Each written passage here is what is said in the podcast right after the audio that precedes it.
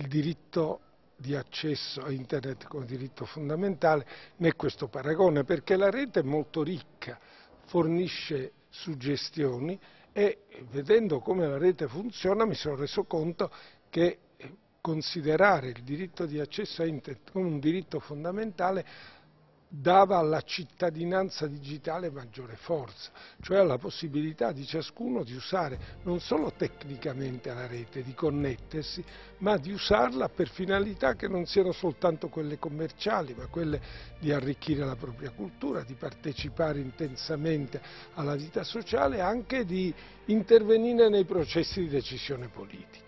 Con questa intervista a Stefano Rodotà, rilasciata al quotidiano La Stampa di Torino nell'aprile del 2015, voglio portarvi in Inghilterra, presso l'Università di Oxford, dove lo scorso 28 settembre si sono organizzate diverse conferenze sul tema dell'accesso all'informazione attraverso la rete. Io sono Luca Geresia Gallucci e con voi parleremo della giornata internazionale per l'accesso universale all'informazione quest'anno incentrata sul tema dello spazio online come mezzo per informare. Cominciamo con una panoramica generale. Il 17 novembre del 2015 l'UNESCO ha adottato una risoluzione in cui si dichiarava il 28 settembre giornata mondiale per il diritto di accesso universale all'informazione. Nell'ottobre del 2019 anche l'Assemblea generale delle Nazioni Unite ha raccolto questa sollecitazione inserendo questa data nel calendario civile dell'ONU. Si è deciso in questo modo di celebrare un diritto fondamentale, che affonda le sue radici nell'articolo 19 della Dichiarazione universale dei diritti dell'uomo del 1948, che dice Ogni individuo ha diritto alla libertà di opinione, di espressione, incluso il diritto di non essere molestato per la propria opinione e quella di cercare, ricevere e diffondere informazioni e idee attraverso ogni mezzo e senza riguardo a frontiere. La dichiarazione del 48, pur non essendo formalmente vincolante per gli Stati membri, in quanto dichiarazione di principi, riveste però un'importanza fondamentale. Ascoltiamo le parole di Eleanor Roosevelt pronunciate durante l'Assemblea generale delle Nazioni Unite il 9 dicembre 1948. We stand today at the threshold of a great event, both in the life of the United Nations and in the life of mankind. This Universal Declaration of Human Rights may well become the international Magna Carta of all men everywhere.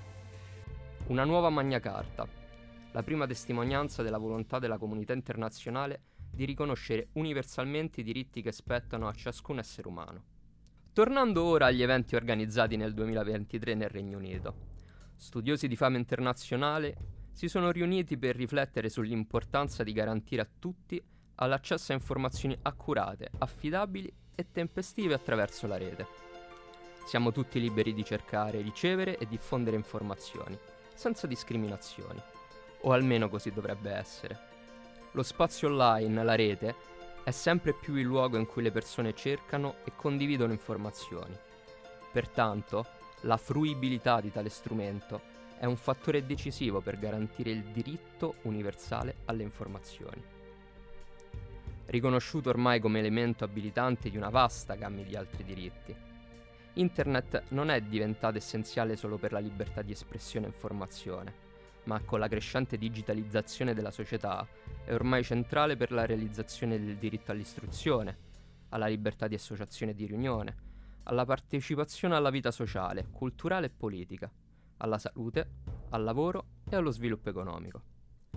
Nonostante sia di fatto riconosciuta a livello internazionale, molte persone ancora oggi in tutto il mondo incontrano numerose difficoltà nel rivendicare questo diritto. Sebbene in tanti abbiano accesso ad internet, per alcuni rimane ancora un privilegio. Le motivazioni alla base del mancato uso della rete sono soprattutto determinati da fattori sociodemografici come le condizioni economiche precarie, la mancanza di infrastrutture o il minore livello di istruzione, oltre alle difficoltà dovute alla censura governativa o all'analfabetismo informatico. Tra il 2016 e il 2023, secondo il report prodotto dalle Nazioni Unite, sono stati segnalati 1198 casi di sospensioni di internet in 74 paesi diversi. segnalazioni giunte soprattutto da regioni asiatiche e africane. E in Italia? Il progresso nel campo della digitalizzazione e dell'accesso alla rete per ottenere informazioni è evidente negli ultimi anni, soprattutto dopo il periodo pandemico. Per quanto riguarda il nostro territorio, secondo il report DESI, che analizza il livello di digitalizzazione dell'economia e della società nei paesi europei, nel 2022 l'Italia si è posizionata al diciottesimo posto tra gli Stati membri dell'Unione. Tuttavia, se poniamo l'attenzione sui dati Istat relativi all'accesso ad Internet da casa da parte di nuclei familiari residenti in Italia, possiamo notare alcuni dati interessanti. Mentre l'83% delle famiglie italiane dispone di accesso da casa, molti ancora oggi dichiarano che nessuno in famiglia sa usare Internet. Il 21% delle famiglie che hanno accesso alla rete ha dichiarato di trovare questo strumento inutile e non interessante e il 7,5% lega tale mancanza agli alti costi del collegamento. A livello legislativo già nel 2010 fu avanzata una proposta di riconoscimento del diritto all'accesso ad Internet tramite un'integrazione all'articolo 21 della Costituzione della Repubblica. Allo stato dell'arte, tuttavia, questa è menzionata solo nella dichiarazione dei diritti ad Internet, frutto del lavoro della Commissione parlamentare per i diritti e i doveri in Internet, licenziato nel 2015, senza valore normativo. Però esiste una regione italiana che ha riconosciuto ufficialmente il diritto. Si tratta dell'Umbria, la quale ha agito tramite una legge regionale del 2013 attraverso cui viene riconosciuto a tutti i cittadini accedere a Internet quale fondamentale strumento di sviluppo umano e di crescita economica e sociale e promuove lo sviluppo delle infrastrutture di telecomunicazione al fine di assicurare la partecipazione attiva alla vita della comunità digitale. Per fare il punto, alla luce delle esperienze vissute negli ultimi anni, non vi è dubbio che l'accesso ad Internet abbia una rilevanza imprescindibile nella nostra società. Tale concetto è già percepito come un diritto sia nei fatti sia a livello giuridico, basta allargare lo sguardo al di fuori del nostro paese. E la giornata del 28 settembre 2023 ci racconta proprio questo. Ora però bisognerebbe fare un passo in avanti. Un riconoscimento esplicito all'interno della Costituzione italiana contribuirebbe di certo a portare ordine nelle fonti del diritto e perfezionare la legislazione nella direzione di una maggiore tutela della persona che naviga e si informa. E ovviamente a tale riconoscimento si dovrà affiancare una sua applicazione pratica affinché il diritto sia reso effettivo. Ora vi voglio lasciare con alcune parole di Umberto Eco, Parole che aprono spazio a nuove riflessioni sul tema, sicuramente degne di essere approfondite in un prossimo appuntamento.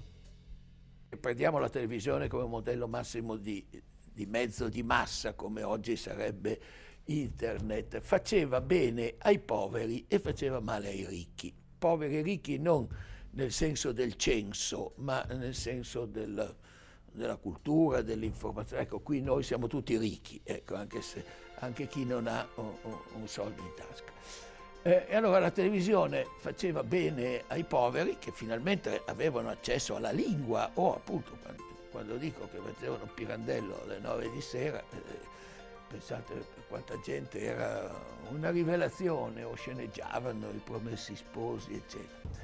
E faceva male ai ricchi i quali stando troppo in televisione non andavano più ai concerti eh, o cose del genere. Internet è esattamente l'opposto, fa male ai poveri e fa bene ai ricchi. Fa bene ai ricchi perché noi eh, che siamo ricchi sappiamo navigare, selezionare l'informazione, prendere quello che serve, quello che non serve. I poveri che vanno da, da un ragazzino di, di, di, 13 anni a, a un grillino di, di 30, eh, invece non, sono oppressi dall'abbondanza indiscriminata di informazioni.